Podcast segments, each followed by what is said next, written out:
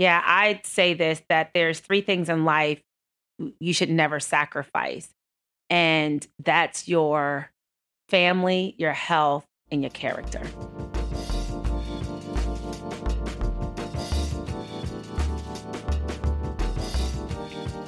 Hi, everyone.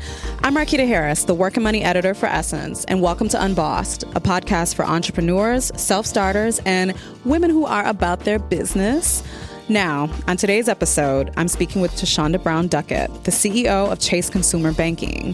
Thasunda is one of the most senior Black women in the U S to work in finance. So, unsurprisingly, she's also the first Black woman to be in this role at Chase. Of course, this is no easy feat. What I love about Thasunda is this. While some of us go into work, we do what we have to do to collect that paycheck, and then we bounce at the end of the day. What I love about her is that she brings a sense of purpose into everything that she does. She comes to work as her authentic self, and it shines when she shows up. So, as you're going to learn about Thasunda, she's super passionate about bringing financial literacy to the masses, particularly when it comes to Black women. Through a number of programs at Chase, she's been able to arm Black women with the tools that they need to level up with their finances. And one of those initiatives is called Currency Conversations, and you'll soon learn about everything that that entails very shortly. And finally, this interview is a little different from the rest. Um, I had the opportunity to visit Thasunda in the Chase headquarters in Manhattan. And to be frank, it was just great to kind of see her at work and to really get a feel for Thassunda's work environment and to spend time in that space. So without further delay, let's listen to what Thasunda had to say.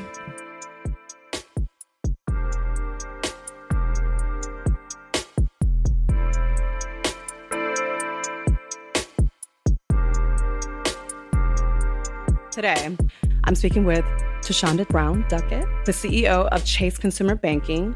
This woman is the first Black woman to be in this role. And to be real, we just don't see enough women in these spaces of power um, and within major financial institutions. But what I love about this woman is she is passionate about giving women, Black women in particular, the financial tools to elevate their finances and to really just live their best life. Uh, something different about this episode, we're not in Brooklyn. We are in Thassunda's amazing headquarters. I'm looking out over the city right now, and it's just, I'm I'm very much feeling myself. And usually this is the point where I welcome the guest, but I'm going to have her welcome me right now. That's right. Hi. Hi, and welcome. The Thank view you. Is nice.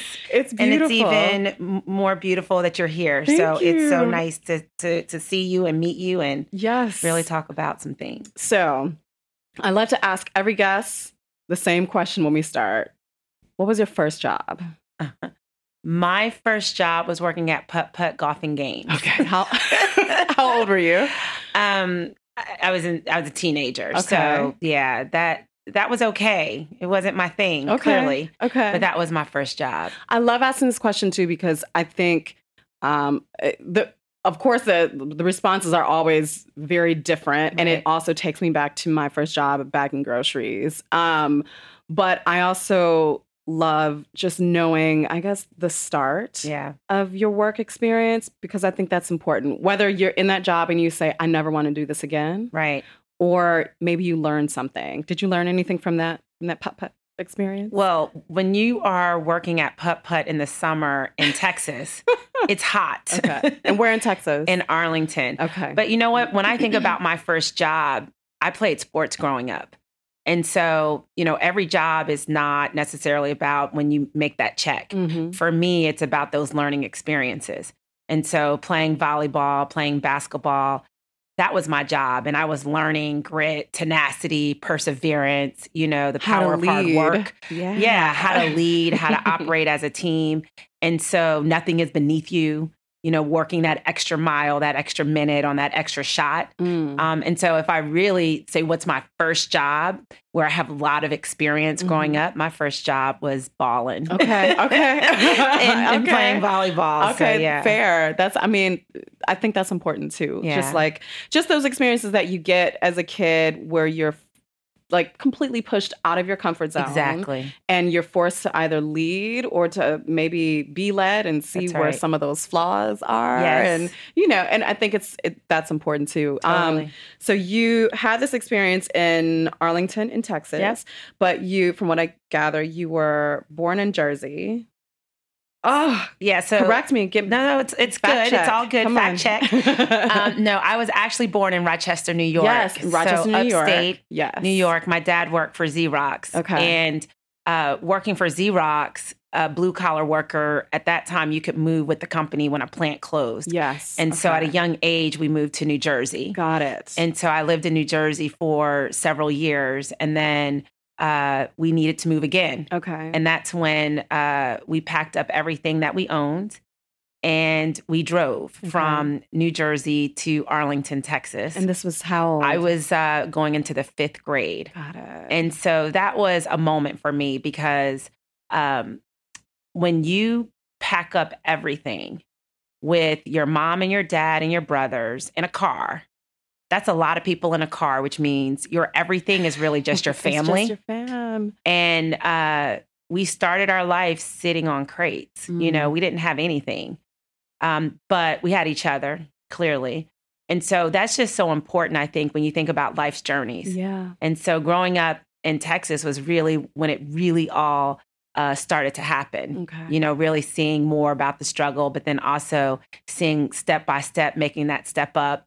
And then maybe two steps back, which is growing up, fair. Which is life. That's just life. Um, but yeah, so I grew up in Texas uh, and then now here living in Connecticut. Okay. So okay. So tell me about your relationship with money yeah. and your parents. Like, um, I think whether or not you learned, you know, right. how to budget at a yeah. young, some, some kids mm-hmm. have, but sure. or maybe you saw your, the financial situation of your parents, yes. you know, like what? Yeah. The...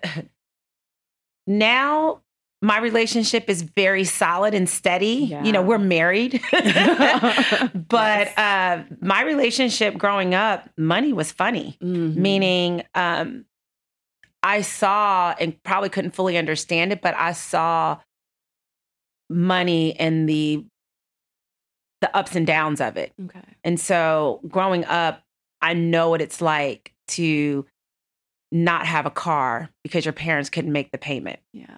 Um, I know what it's like to walk in a home and your lights aren't turned on and it's not because it's a romantic evening. yeah. You know, I know what it's like when you open up your fridge and you're like, we don't have anything. Mm-hmm. What are we going to eat? Yeah. And somehow, some way, you know, parents figure it out. They make it work. They make it work. Yeah. And I also know, and I think this was one that really stuck with me, that my parents taught me to dream, right? They taught me to reach for the moon. Even if I miss, I would be among the stars. And so they wanted to expose us to their best. And so they would sign us up for karate. Yes. But after white belt, yellow stripe, we had to get out of karate because I couldn't afford it. Yeah. Or they would sign me up for piano, but I didn't stay taking piano lessons. Not because um, I didn't like it. Not because I had other goals or dreams. It was because of the relationship with money. Got it. But what I would also say, that was so important in my life because I carry that with me today. Mm. And I also carry the fact that the relationship with money took a turn as I started to understand money. And so graduating from college and working, I started to understand, wow, there's a four oh one k and I maxed out day one because I figured, it, you know, yeah. I started with no money. So whatever the money was working, max it out. Max and then out. I'm still having a raise from yeah. when I graduated. And I remember my father showed me um, his retirement plan, his pension okay. at Xerox, and was thinking about, you know, I'm in good shape. And I was like, Dad, this is not kinda, enough. Wow. And how old do you remember? He was about in his late forties. Wow. Um, and I was like, Dad, this is not enough. Yeah. And at that moment, I was upset because he had access to a four oh one k. You were upset with him or with the with his company? The company. Okay. He just didn't have information. He yeah. didn't know that was for him. Got it. And so all these years, for you to look at your father and say, this is not going to be enough. Yeah. And then he and my mom had to make a huge sacrifice to try to catch up okay. so that they could retire. That was when I understood that the relationship with money is at the intersection of knowledge mm-hmm. and action. Oof. Yeah. And when I understood that, I was able to have my father take action okay. and get to a place that he could retire years later. That's a, and that is a moment for me. This is such a, con- it's a conversation that's so, excuse me, it's so important. Yes. And especially for that generation and for the generation of, you know, those kids that are growing up with those, co- you know, with those college degrees and who are able to be in um, these positions of power and, right. and making a certain kind of money. You know, we're, in a lot of ways, we're living, you know, the dreams that our parents had for us. But so many of them are in these positions where they are struggling and where they weren't given that That's knowledge. Right. Um, can I ask what, what kind of sacrifices did your parents have to make in order to kind of rectify that situation? Man, I, wow. I, I mean, it, it gets me a little emotional because honestly, I don't know how they did it. Yeah. Because the cash flow was the same, but the sacrifice was in silence. They didn't tell me like what I'm not going to be able to do now. Yeah. He just said, if my daughter tells me that I have to do something, he trusted that. Yeah. And so what I think it really meant, he probably was back to eating red beans and rice like yeah. when we were growing up. What that really meant is when I might have said, Dad, can we go out to eat? You know, I'm going to come and pick you up. He might have said, no, we're busy this weekend mm. because maybe he didn't want to put the extra money in the gas um, tank. Yeah, yeah. You know? Um, so like my dad tells me now, people see your glory, but they don't know your story. Listen. And I think that to have my father start to accelerate and max out when you already have the bills, it took a lot of sacrifice. Um But he understood that it was necessary. Mm-hmm. And so what makes me smile when I'm looking at you is that... And she's smiling. There's I'm a big cheesing, smile. Cheesing, like, because I was like, my light. father, when we said he made a way out of no way, he did not have another job. He did yeah. not get a raise. He just decided that whatever I am not going to be able to do today, it's so that I can have a better tomorrow. Absolutely. And if that meant... you know, I can't do this. Or if that meant, you know, I still have my pride and I might say, you know, no, I'm busy. It didn't matter. It didn't matter. Because this was something that my daughter said was important. Mm-hmm. And so it was important to him. And my mom and my father made sacrifices that I probably couldn't even imagine or understand. But you know what? They've been doing that since day one. Since, yeah. They've been doing that since we moved from New Jersey to Texas, you know. Um, but I do want to, you you hit something about where we are today. And if we want to keep it one hundred, here is the reality, especially for Black women. Mm-hmm. Preach, come on. Yeah, I know it's, it's coming. coming. I can feel it coming. Because, you know, single Black women, our median wealth, mm-hmm. our wealth is two hundred dollars yeah. compared to single white women, which is... Which is much more. Yeah. I don't want to even I've seen, go there. I've seen these numbers too. I've yeah. seen like a lot of some variants. Yeah. It's, yeah. it's much more. And it's, it's, yeah. it's much, much more. When we know that half of African-Americans who graduate from college have on average over twenty-five thousand dollars in debt. Yep. And we also know that about forty percent of African-Americans live in poverty type areas in terms of zip codes. So to have that level of debt, you don't have the fallback, mm-hmm. you know, that mom and dad can just help you out yeah. on that, right? Yeah.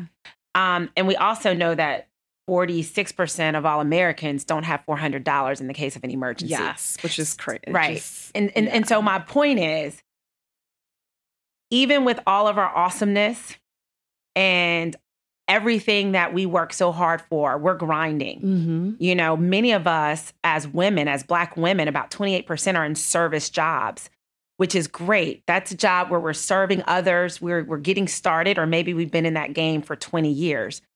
But on the other side of that is many times that sector may have much lower wages without a pathway to increase.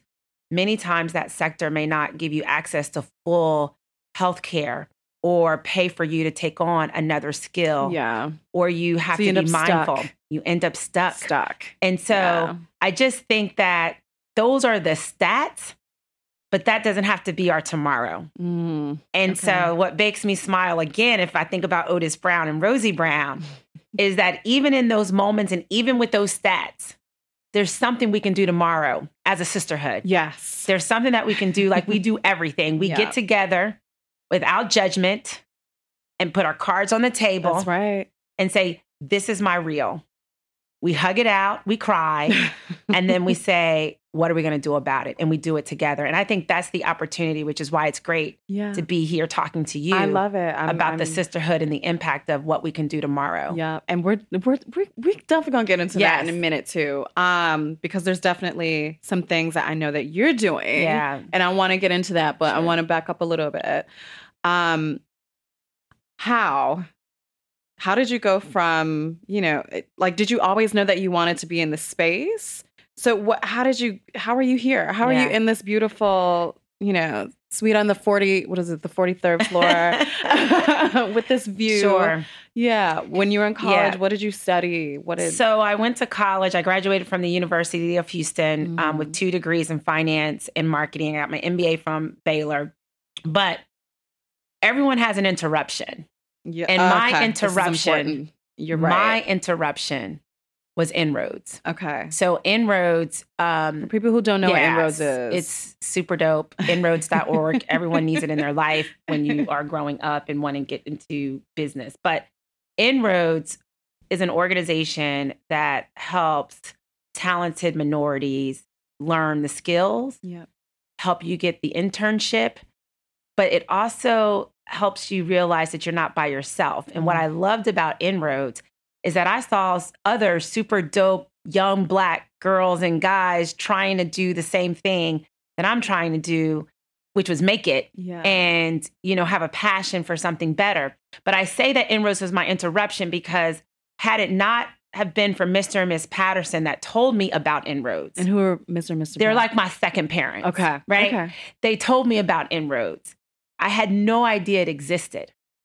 If they didn't give me the information, come on now. And if they didn't even, not even just the information, they gave me the confidence to say, and you can do this. And gave me the ability to take action. I would not be here. Mm. Without INROADS, without that interruption, I would not be here. That interruption was necessary to show me the art of possibility. That interruption was necessary for me to see what I didn't even know was possible. I didn't even know this world existed. Yeah. And so that was my interruption. And I just say that because knowledge, again, and there's so much information that we all have. And we need to be as open with that type of information as we're open with what type of shade lipstick do you have right That's now because right. it's super beautiful. Or who does your hair? That's right. You know, or where did you get that outfit from? The way we will freely share that information. We need to share that information about whether it's finances, whether it's about internships, whether it's about how to accrue knowledge, mm. because that changed the game, that changed my life, that changed my narrative, that changed my parents' life, because without INROADS and understanding business, my dad may still not it's, be able to retire. Yeah, that's it's huge. That real for so me. It's, you know, I, and I always say this too, like so much of what we gain through our, you know, through yes. our, we, it's not all just career. It's That's like, right. it's life. That's right. This is life knowledge. That's and right. just the fact that you are, were able to kind of change that. And yes. like, you know, your dad, he's, he's benefiting. You that's know? Right. And that's, that's right. That knowledge is contagious. That's so, right. And so yeah. INROADS was my interruption. Okay. And then when you say, how did I get here? Besides by the grace of God, um, I would say I legged into this, you know. It's like the book from Sheryl Sandberg and Leaned In. Mm. Um, she has this quote, you know, if I would have mapped out my life, I would have missed my life. And so um, my additional disruptors is INROADS, clearly graduating, mm-hmm. but being okay with the concept of fear of the unknown. Okay. So I relocated from Texas and moved to L A to Pasadena with with uh, my prior company. And the reason why I call that out is because Um, had I not moved, had I stayed in my head. Like, this is where my family is. Yeah. This is where my friends. I don't want to move. I don't know anyone there. You know, maybe my husband is here yeah. who I wasn't dating and didn't know, you know, all that stuff that basically was saying I'm afraid. That risk of moving by myself changed the game for me yeah. because that's where I got introduced to Chase, got which it. Has then helped and me that's relocate. What I was gonna, that's what I wanted to know. That was a moment. So you moved... You moved to Pasadena, yep. but what was the what was the push? What got you there? So I worked at Fannie Mae. That's where I interned, yes. loved Fannie Mae. And um, six months pr- prior to this next interruption, uh, I told myself that I wanted to get closer to the consumer. And working at Fannie Mae, just because of the way the business is designed, I couldn't, couldn't get that, that, right? Okay. There, it was more business to business. I say that because that was what was in my mind. Within six months, I'm on business travel, and I'm in New York speaking. And the C E O of the mortgage company stepped me, you know, stepped aside and said, "I know you're highly regarded at Fannie Mae. What will it take for you to join Chase?" Mm. And he asked me a you question were, about how old were you? Um, late twenties, okay. I guess. Um, and he asked me one question, and the way I answered it made him get to the point of what would it take for you to join Chase. And I say that because you never know when those moments arise. That's right. You never know in the in the way in which someone asks you a question and how you answer it. And so we had additional conversations, and then I joined. I moved. Uh, Within six months of wanting to get closer to the consumer, wow. and the fact J P Morgan Chase came knocking at the door. And the fact that, you know, you're the C E O of Consumer. That's right. But like, it's, it's And there. I didn't know that, it's though, right? There. I didn't even know that wasn't my dream, to yeah. be the C E O.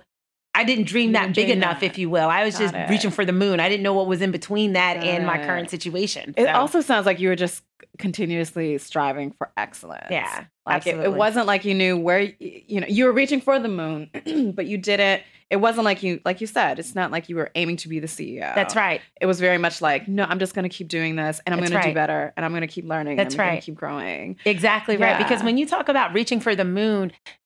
And how do you even get to the moon? It, you, you may not understand what that job title is, yeah. but that's not what you're solving for. You're solving, you know, sharpening your own iron. Mm-hmm. You, like you said, it's about being willing to grind. It's about, you know, bringing that work ethic, you know, not thinking anything is beneath you. It's about being in the moment, mm-hmm. being authentically who you are, growing the confidence within yourself, um, and then letting that light shine from within. Yeah. I have a, I want to know, was there ever a time you walked in, especially, I mean, these spaces, they're, they're predominantly white, yep. they're predominantly male. Was there ever a moment during the path of your career where you walked into a room, or maybe you went into a role and you felt like you had to, you were maybe a little stripped of your authenticity? Or maybe you had to leave some of that, um, you know, like you're sitting here with these dope braids in front of me right now. But like, because I, I, I meet so many women who are in the beginning stages of their career too. Right. And they feel like they have to, they still, in twenty nineteen, they feel like they have to straighten their hair. Right. They feel like they have to do, you know, kind of. Sure. Kind of leave some parts of themselves out at the door, right. as opposed to bringing that into a company and trying to spin it as an asset. Right. Have you ever felt like that? Yeah.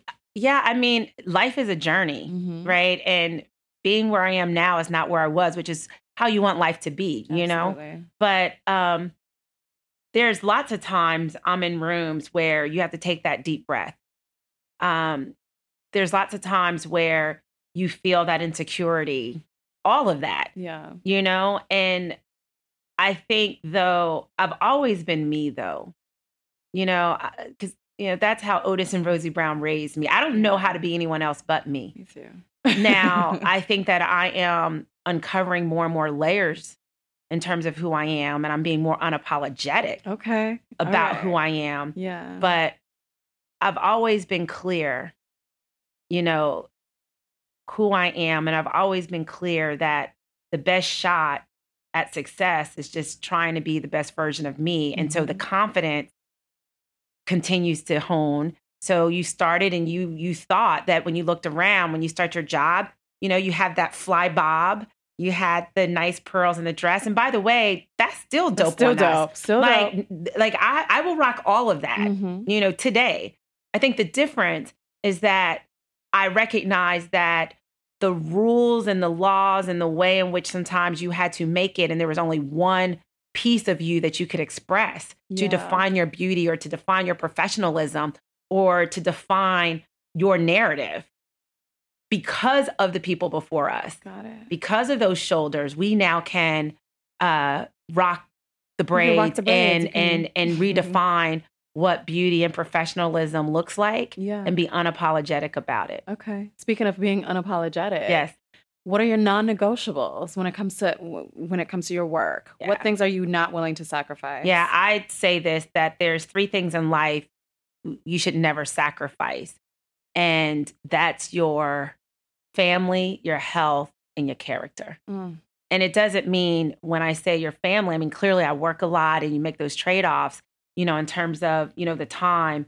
But at the end of the day, as a mother of four. Yes. Which, um, I, which I did want to touch yeah, on too, because aren't they? Compromise that. They're all um, different. Uh, what's yeah. the ages? Three. To twenty-two. Yes. Yeah. That's amazing. Yeah. I'm a mother in Love every it. scenario and so blessed. twenty-two is my bonus son. He's yes. graduating this weekend. Um, I birthed two, that's thirteen and eleven. And my cherry on top, we adopted oh, um, wow. when she was about five days old. That's amazing. Yeah. Wow. How are you balancing that? You know, like I, one, I have an amazing, dope husband. Yes. Come on. Um, and I show. think, you know, we, you know, I want to talk about that yeah. just in terms of, it does take a village. We can't do it on our own. And whether you're single or married, you know, it takes a village. And for me, my husband is a key part of my village. Mm. I could not uh, have the level of success without my husband holding it down and being just an amazing father and supporter. Um, and so that's one. But I think, too, it's not about balance. It's about having a diversified portfolio. And I have heard this before. Yes. When I was, I was, Obviously, I was digging around yes. and doing a little research, and I love this. Yeah. Can you explain what this yeah. is a life philosophy? This is for a you. life philosophy because um, trying to balance it all, I mean, I was always failing. Mm-hmm. But when I realized the best shot is to live your life like a diversified portfolio. And so here's what that means. Write down everything that matters to you in life. For me, being a mom, being an executive, being a philanthropist, being a sister, a friend, myself, my self-care. I write down all of that. And then you allocate one hundred percent. And what you realize is a couple things. One, I can't give anything one hundred percent yeah. because there's so much to me to offer. I don't give my children one hundred percent of me. They have about a thirty percent allocation. Work has an allocation, et cetera.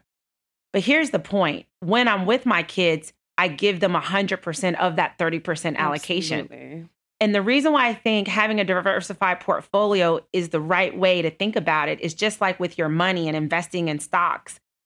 You're going to have volatility. Mm-hmm. You're going to have ups and downs. That's right. Sometimes you have to recalibrate. So you give yourself permission that when, when you're dealing with something personally, that allocation with your family goes up and work allocation goes, goes down. down. You still give one hundred percent, but the allocation goes down. But here's the beautiful thing. Sometimes you may have to short the stock, ladies. Yeah. That's okay. However, here's the point.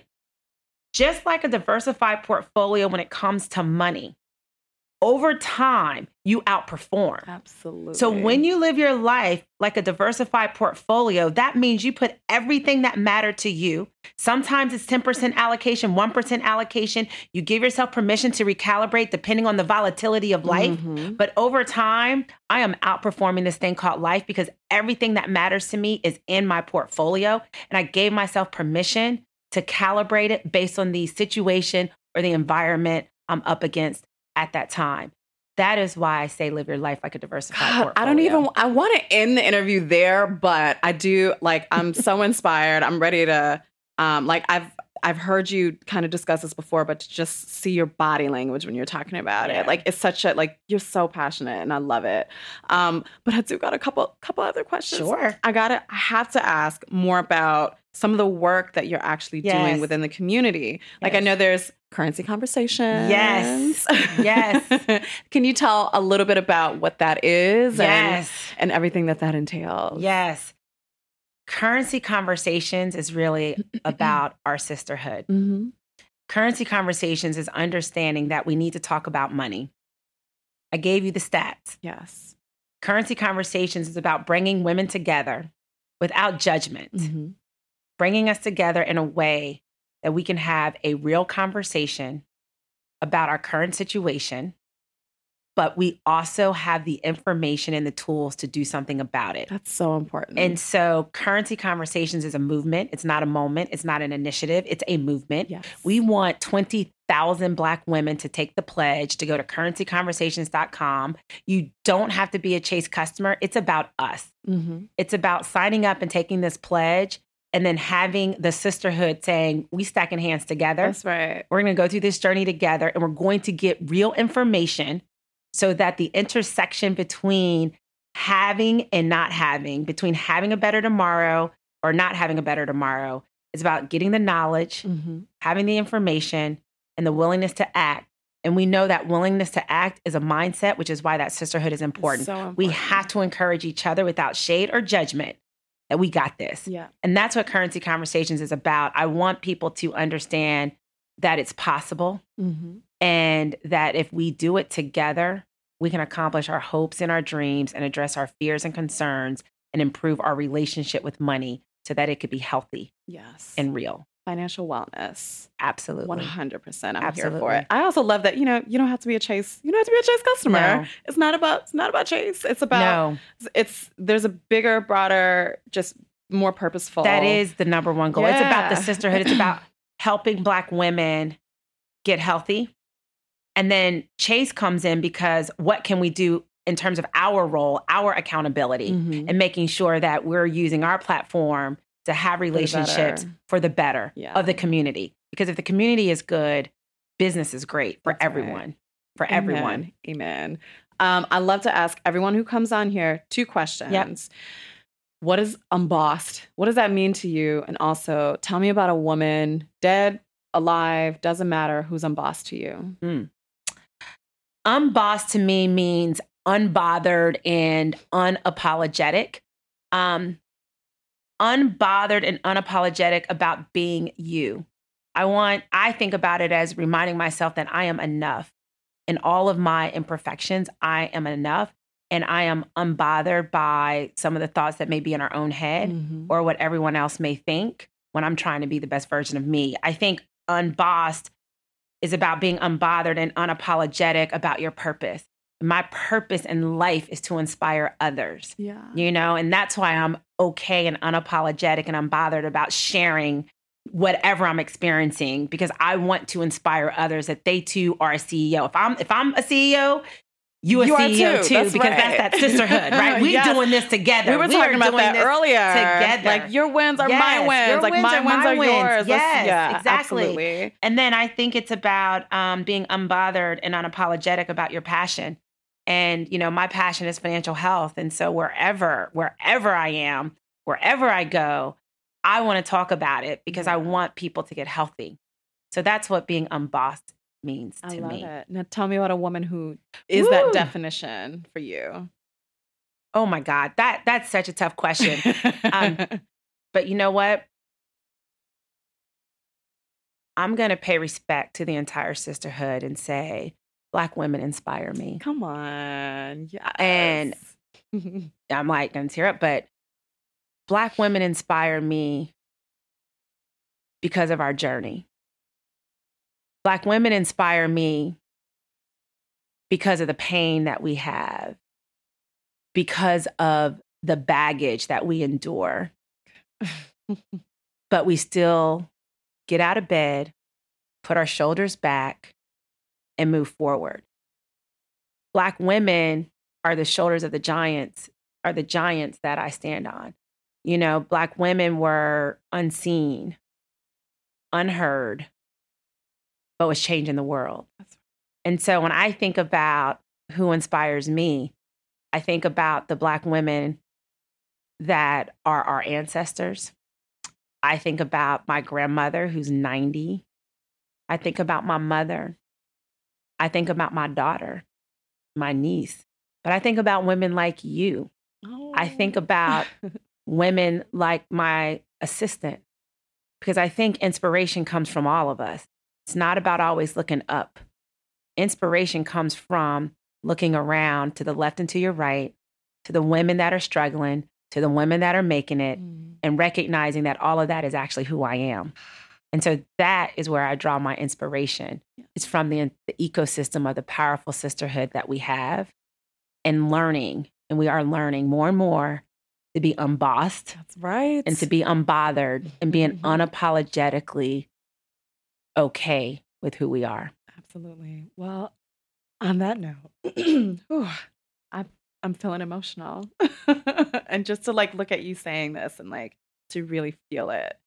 Um, I don't think it, that's perfect. What else is there left to say after that? Yeah. Thank you. Thank well, you thank for you. having me. And um, thank you for what you're doing. Yeah, it's thank necessary. You. Thank you. And your passion uh, radiates. So all your viewers should know that I'm seeing you smile. Thank you. And uh, your light is shining and your impact is real. And uh, can I take you back to the Essence offices too? And yeah. just like, you know, we, know, we can just we know. can just all hang out yes. and just I want this energy yes. all the time. And it's here you. for you. It's here for us because I'm getting that energy too. But thank you for what you're doing. You keep reaching for the moon. Absolutely. You keep reaching for the moon. All right. And that's Unbossed. Special thanks to Tashonda. And to learn more about Chase Currency Conversations and to take the pledge, please visit currencyconversations.com slash sign up. Email me at unbossed at essence dot com. Tell me about a woman in your life who inspires you to be unbossed. Or if you don't want to email, comment on social media using the hashtag unbossedpodcast. And please, please, please leave a review on Apple Podcasts.